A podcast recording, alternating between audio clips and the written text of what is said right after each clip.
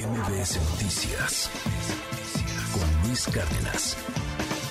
Vamos a platicar un poquito sobre esto que está eh, pasando con, con el hashtag Lord Cuchillo y que tiene que ver con el papá de Mauricio Tabe, Daniel Tabe, que amenazó con un cuchillo a un empleado de la eh, del gobierno de la ciudad eh, que trabaja en estos temas de, de del INVEA y, verifica este, que esté correcto o no esté correcto un, un, lugar para su función pública, ¿no? Un restaurante tenga las salidas de emergencia, etcétera.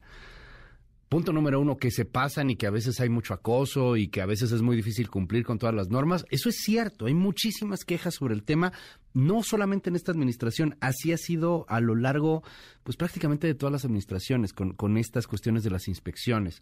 Que hay corrupción en ese tema, sí, se ha denunciado muchísimas veces. Que eso justifica salir con un cuchillo y amenazar a un empleado, ay, ay, sí creo que ya la cosa cambió. Hoy escribí del tema en el Universal bajo eh, el, nombre de la columna hashtag Lord Cuchillo. Échele un ojo ahí si tiene oportunidad.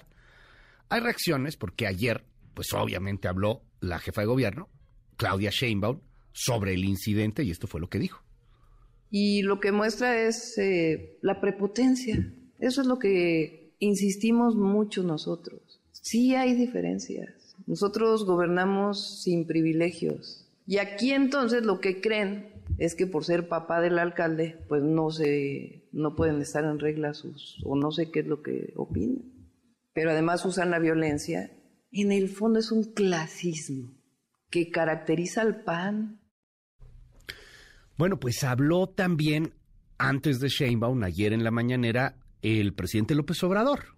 Y ahí profundizó un poco más en, el asunto, habló sobre quienes defienden a Daniel Tabe, porque sí, hay mucha gente, mucha gente en las redes que defiende y que justifica lo que hizo este señor. Perdóneme, se lo, se lo digo con el corazón en la mano, es que es injustificable, o sea, no, no, no puede salir a amenazar a nadie con un cuchillo, no.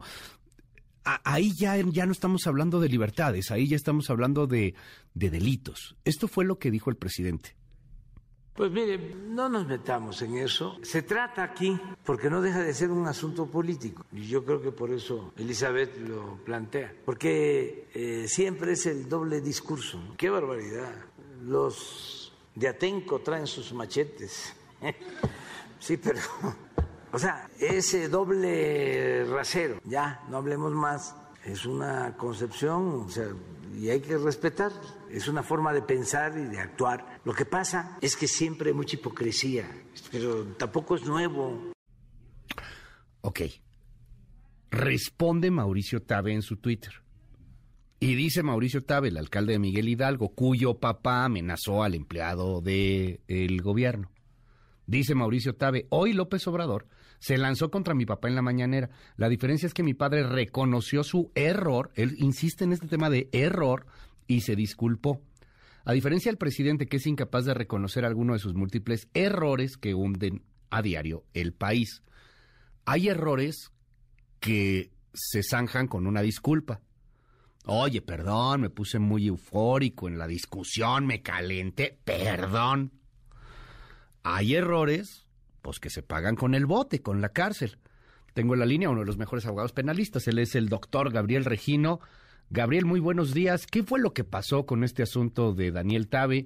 Eh, ¿merece, ¿Merece la cárcel? ¿No merece la cárcel? Este, ¿Qué va a poder investigar la fiscalía? ¿Qué sabemos, querido Gabriel? Buen día. ¿Qué tal, Luis? Muy buenos días para ti y para toda tu audiencia. Bueno, estamos ante un caso que tenemos que eh, comentarlo de manera muy, muy objetiva para que el auditorio pueda formarse una opinión centrada sobre la aplicación del derecho penal, la interpretación de los hechos y la aplicación de la ley en un caso que ha sido viralizado por eh, las razones de la forma en cómo se produjo. ¿Qué es lo que tenemos? Tenemos a una persona eh, que está empuñando un cuchillo, que sale a enfrentar a servidores públicos que han colocado eh, suspensión de actividades, al menos unos ellos de suspensión de actividades en un establecimiento comercial de la Ciudad de México. Una persona que va diciendo eh, con una voz eh, que puede mostrar bastante enojo o ira, eh, que le va a clavar el cuchillo, que lo va a, dañar con el cuchillo y lleva a cabo un sometimiento de la persona, el servidor público, tomando por el cuello, llevando el cuchillo hacia su cuello y el brazo de esta persona, la víctima de esta acción, empujando el brazo del agresor. Y después escuchamos un grito de una persona, una tercera persona, que dice, cálmese señor, y él empieza a agredir a los otros servidores públicos verbalmente, empuñando el cuchillo, se dirige hacia ellos. Bien, hasta ahí está este evento, ¿ok? Uno. Quiero traer a la memoria rápidamente de tu auditorio una escena que sucedió también en la Ciudad de México hace algunas semanas, donde un sujeto había golpeado a sus familiares, a dos mujeres, y estas pidieron la intervención de la policía. El sujeto salió a la calle, esperando a las patrullas con un cuchillo. Los policías llegan y lo conminan a que deje el cuchillo y él lo sigue amenazando y lo sigue retando. Con una patrulla tratan de cercarlo, él sigue caminando y sigue amenazando a los policías. Ante esta situación, los policías tratan de acercarse, él intenta hacerles lesiones, obviamente a una distancia en la que no puede alcanzarlos, y entonces los agentes sacan sus armas de fuego, uno de ellos, y le impactan en la pierna eh, dos disparos, con lo cual esta persona queda completamente disminuida y es el momento en que los policías pueden desarmarlo, someterlo y presentarlo ante la autoridad. Bien, ¿qué le pasó a esta segunda persona? Fue eh, llevada a prisión por tentativa de homicidio contra los policías o solamente por resistencia a particulares o por el tema de amenazas. Ese es un tema que sería importante conocer por parte de la Fiscalía cómo lo presentó ante el juez. ¿Por qué razón?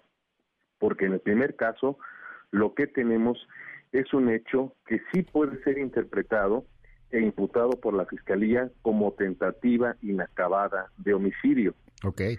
Y que dé lugar para el inicio de un proceso. ¿Están los elementos? Sí, sí están los elementos. ¿Cuáles van a ser las pruebas eh, que son fundamentales para poder dilucidar lo que aquí ocurrió? Al menos son dos. Una, que es eh, la pericial en materia de video, que cuadro por cuadro vaya detallando cómo se está dando la ejecución del acto. Número dos, la criminalística, que nos pueda determinar si esa posición víctima-victimario si este movimiento que intentó hacer la persona son adecuados para haber generado una lesión en una parte sensible del cuello para haber producido en su momento un resultado lesivo. Ok. O sea, sí, sí, sí puede ser tentativa de homicidio, pero aquí hay algo interesante porque pues también es el papá del alcalde, ¿no? O sea, eh, eh, eh, perdón, pero el tema político pues también puede estar por ahí. O sea, el, asunto, y, lo digo solamente especulando y preguntándotelo. O sea, la fiscalía también podría decir, bueno, ok, no nos vamos a ir por tentativa de homicidio, pero nos vamos a ir por amenazas y en algún momento podemos cambiar a tentativa de homicidio, Gabriel. Sí, desde luego. Y esto es lo más delicado de lo que es la interpretación de la ley penal y el uso del poder punitivo cuando hay un marco o entorno político. ¿Por qué? porque en este caso, extrañamente, la fiscalía dice, voy a iniciar una carpeta por amenazas. Ajá. Bueno, también la pudo haber abierto por resistencia de particulares, okay. pudo haberla abierto por quebrantamiento de sellos, oposición a que la autoridad ejecute sus actividades, etc. Esto es lo peligroso de la interpretación de la ley.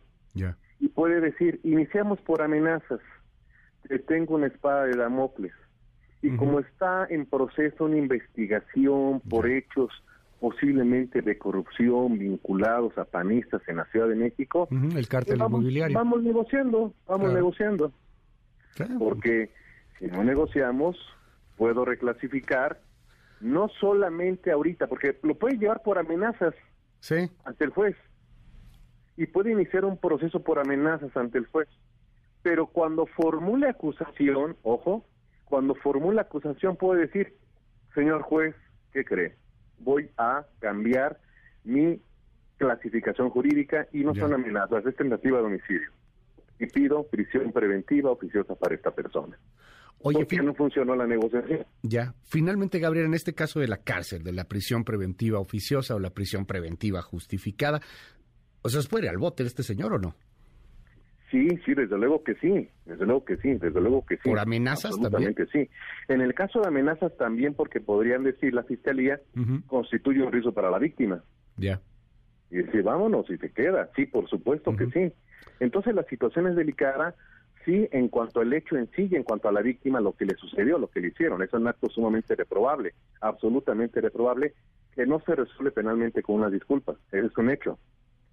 Entonces, vamos a observar cómo se desarrolla un proceso penal con tintes políticos y veamos cómo se conduce la fiscalía.